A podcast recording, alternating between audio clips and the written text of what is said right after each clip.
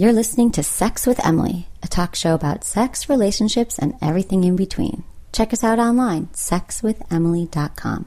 If you love Sex with Emily and love sex, go to adameve.com slash Emily and you'll get 50% off just about any item, like toys, erotic DVDs, lubes, and more. Go to adameve.com slash Emily and get 50% off one item. adameve.com slash Emily.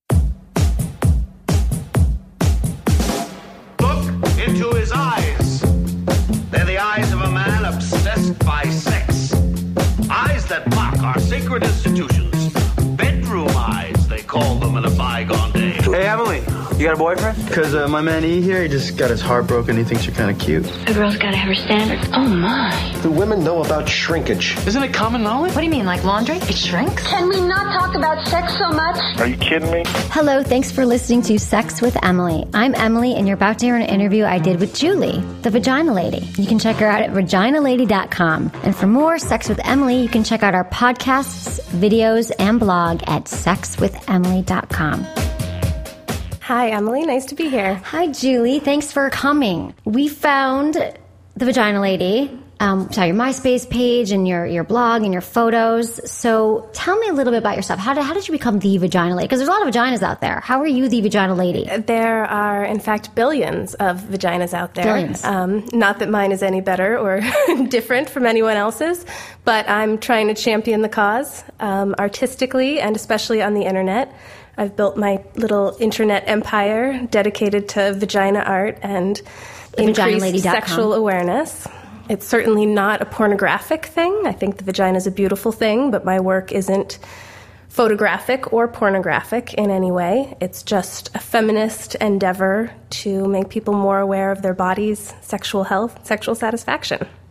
Okay, so you obviously you've devoted your life to this. Did you feel that there was a need out there, and that you know that the vagina people just don't get the vagina? It's misunderstood. How did this come about? Well, it certainly is misunderstood and not spoken of frequently. Um, I've been involved in sexual health education for years.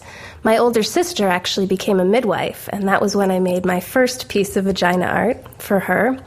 And the popular response was overwhelming. I mean, people loved it, even these totally square people who I would art. not think would be into it. I make lots of little, they're, you know, fluffy upholstered things. Um, and anyhow, people loved it, so I started making more. And then one Halloween, I decided to make a costume. And that, that was the end of the story. I mean, there is no more attention getting outfit a girl can put on Than a vagina? vagina costume. What was your coming out vagina costume? It was, you know, similar to my current costume. It was about, oh, I don't know, I'd say a, a three foot large vagina, you know, with outer labia, uh, flesh colored and bright pink inner labia. And always when I make a costume, my face is the clitoris. There's a little hood that comes down over my head. But, you know, look into my eyes. This is where the action's at. I love it. So I wore it to Halloween in the Castro, and oh my goodness, I mean, everybody loved me there. And I had not, in fact, decided on the name Vagina Lady, but people kept calling me that. There's that vagina girl, that vagina lady. Exactly. So the next day I was like, I wonder if that domain name is available. And what do you know it was? So I am the Vagina Lady. You are. How and how long ago did you uh, start the vagina lady? Oh, that was about five years ago now. And since then, I go out to a lot of major San Francisco events in my costumes and continue Your to get lots of like a- attention. and I'm not looking to make people uncomfortable with my costume either. So, you know, I don't go to Sunday school events, Right. for example. But if it's gay pride, if Yeah. it's Bay to Breakers, if it's Halloween, if it's the Love Fest, I mean, this is San Francisco. There's no shortage of crazy costume events. A lot of friends I have here, they have they actually have costume closets, wings of their house. So why do you think the vagina is so misunderstood? or uh, taboo. because people never talk about it. It's something that we've been trained to not talk about. It's maybe a little dirty. Maybe there's something bad about it. Certainly, it's kind of mysterious and it's very private. It's your thing, and so shh, don't talk about it. Do you think the penis has the same issues? Well, to a certain extent, it certainly does, but not quite to the same extent, no.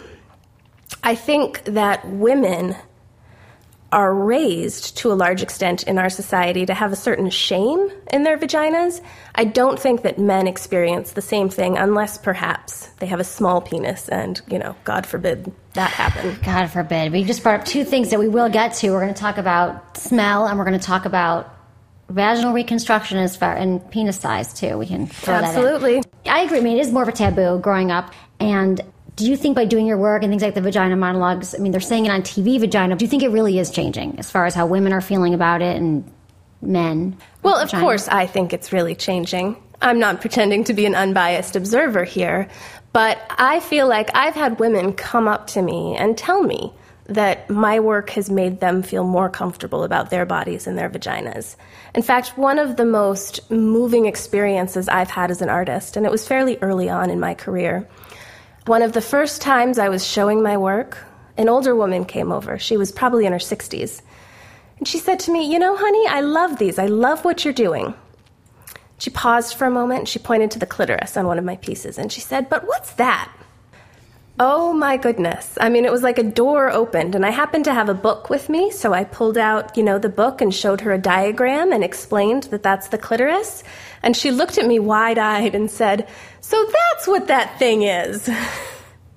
And that was such an influential moment for me where I really was like, oh my goodness, I am making the world a better place if I just taught a 65 year old woman what her clitoris is. How about education now with, with Well, it's changing I, sex um, education around taking out the shame? I would hope girls. so to a certain extent. I actually have um, a cousin who's in her early teens, and her friends actually really appreciate my artwork. I like that a lot. I was at Bay to Breakers this past year wearing my bright pink costume, and a little girl who I walked by tugged at her mother's sleeve and she said, Mommy, Mommy, look, it's a princess. And I thought, that's great. She can't tell exactly what it is, but I definitely want it to look princess like because, hello, it is. I'm going to talk about vaginal reconstruction. I was looking through your site. You have all the vagina information I mean you could ever want. There's lots of links, lots of important information. And one of the things that we've been, I get a lot of letters about this and emails, just in the last few years, it's everywhere. Doctor 90210, what is the deal with that? Who's doing it? What's it about? Yep, labiaplasty is becoming a big business. Um, I, I have to say, I object to the term vaginal reconstructive surgery.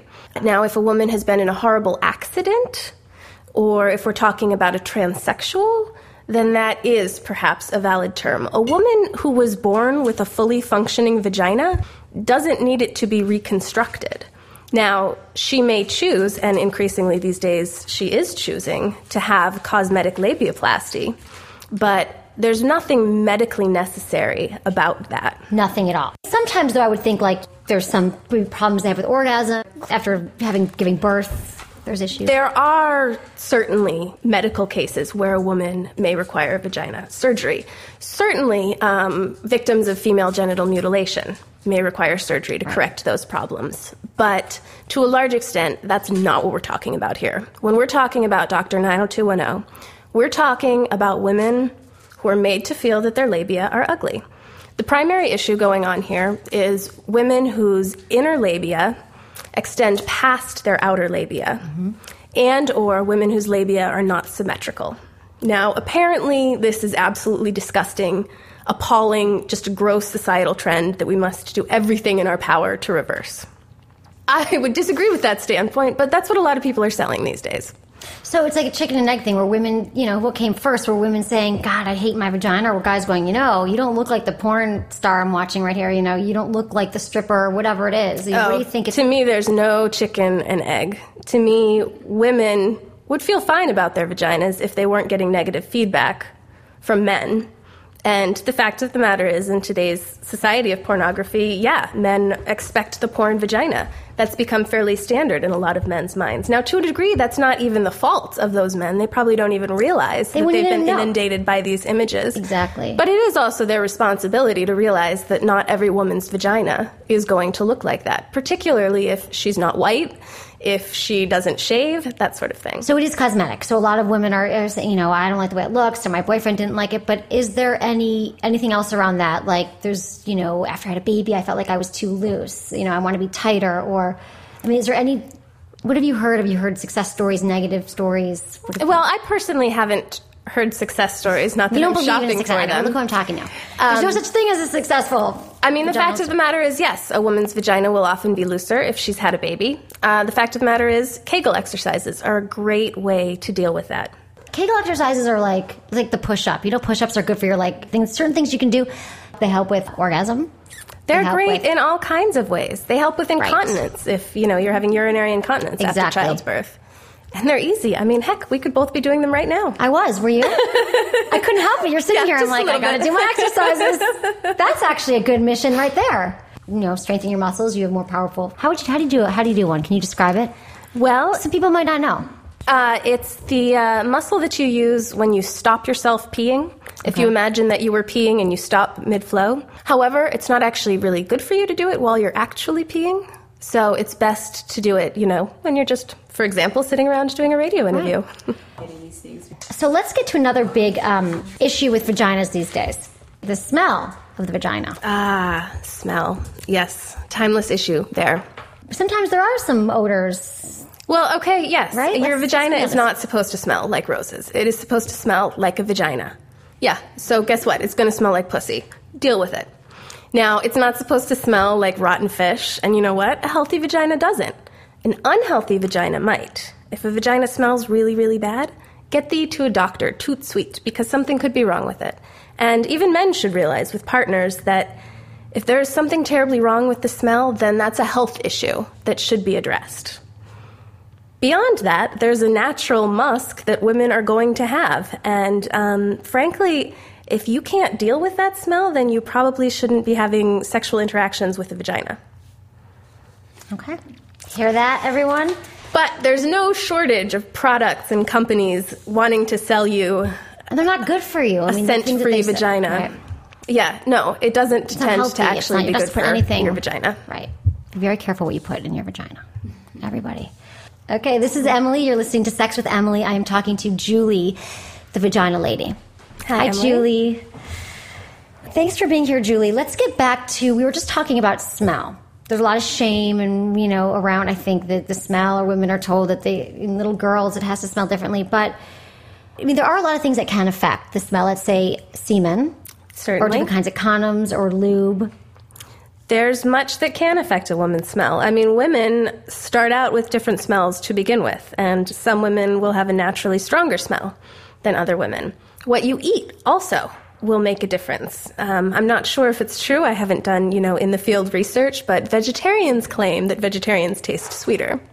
I've heard that as well. I've heard that, I, but I have a friend though. He was dating a woman who was like a health nut, and she was like vegan and had like a million vitamins a day. And he's like, I didn't like the way she tasted. He's like, she she ta- she tastes like vitamins.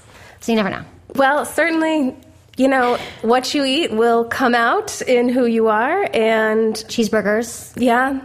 But, you beyond like that, there's also pheromones, you know? Mm-hmm. Maybe you like what's down there and maybe you don't. And to a degree, it's just this sort of like primal animal thing that you don't really have control over. Well, I have a question for you, Julie. What do you think if a man could ask a vagina one question? What do you think it would be? What do I do to get in there? now, of course, that's not going to be true for all men, gay men especially. Um, but I think How do I get out of here? to a large extent, um, men, straight men at least, have given the vagina this mythical power because, frankly, they're so interested in it. They want a piece of it.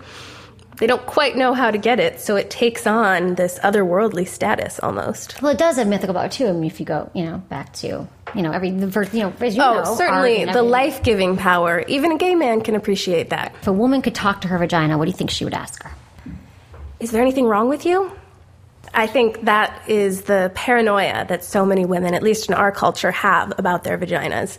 And all it takes is one thoughtless comment from a male partner when you were 15 about tuna fish, and a woman will be self conscious about her vagina for the rest of her life. And that's what I'm here to counteract. It's a good, strong mission. Let's talk about masturbation. Let's say a woman who's never had an orgasm. What could you teach them about with their vagina? Maybe what would you tell a woman who's like, I've never had an orgasm?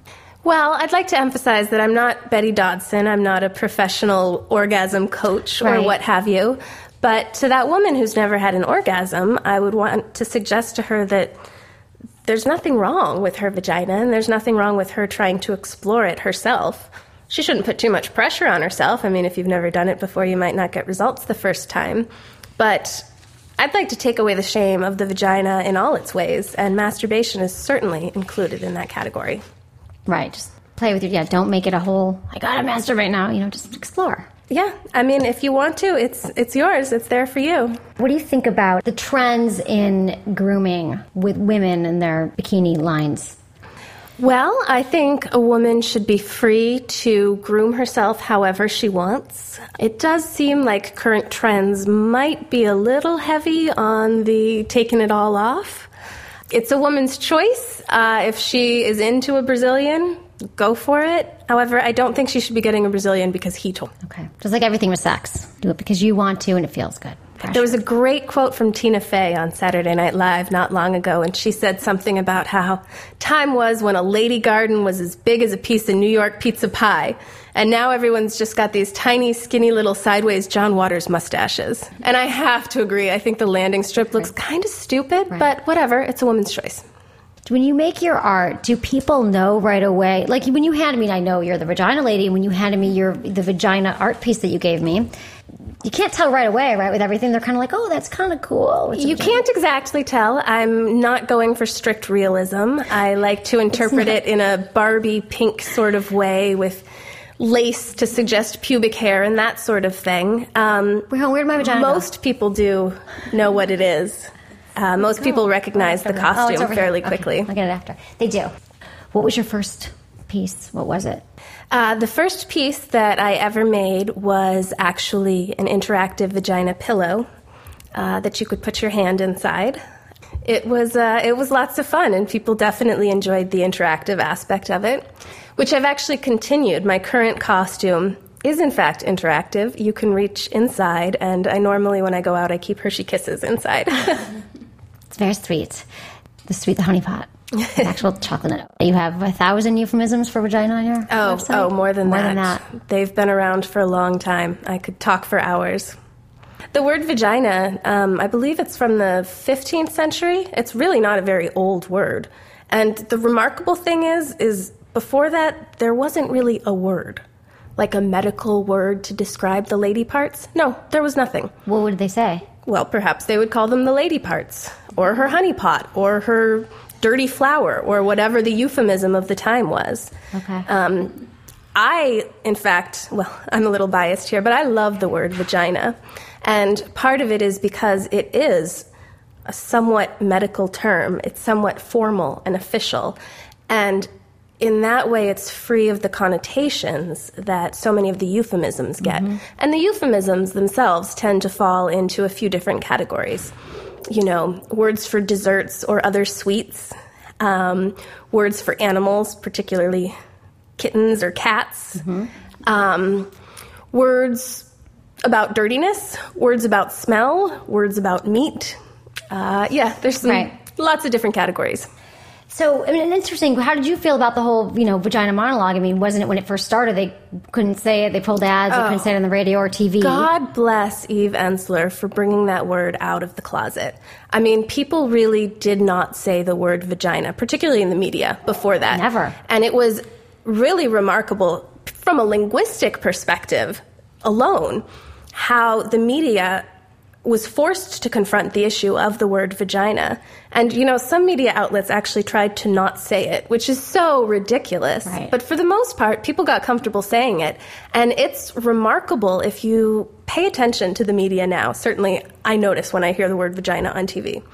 You hear that word on TV kind of like all the time these days, and you never used to. Right. But whether you're watching The Daily Show or a reality show, people just throw it around. And I think it's fantastic.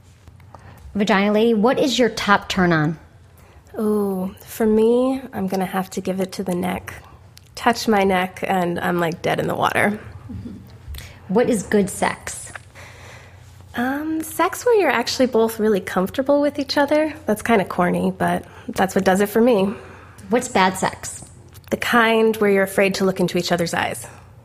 What's your top turn off, vagina lady? Oh, that whole like adolescent peer pressure for sex kind of thing. What what is up with that? Aren't we adults now? And what is the sexiest word to you? Hmm.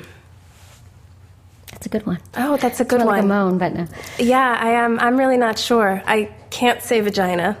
Really, um, a word that's near and dear to my heart, but it's particularly unsexy. I liked mmm. I like the way you said that. yeah, I'll take that. I'll take that as my favorite if I can. Yeah. Hmm. Hmm. Thanks for listening to Sex with Emily. I need to tell you about one of the great companies that's keeping our show free for our listeners. Max for Men. That's Max, the number four, Men, is a product line all about maximizing male pleasure, performance, and attraction. So basically, everything men want but can't figure out how to get. One of their most popular products is the Max Arousal Pleasure Gel. It has ingredients known to arouse the penis and increase male libido, maximizing your pleasure during sex or masturbation. If you want to get the Max Arousal Pleasure Gel or any of their other amazing products, go to maxformen.com. That's the number four, and use coupon code Emily25 for 25% off anything at Max for Men. That's coupon code Emily25 for 25% off anything at maxformen.com. Or you can visit sexwithemily.com and get all the info you need there for better sex.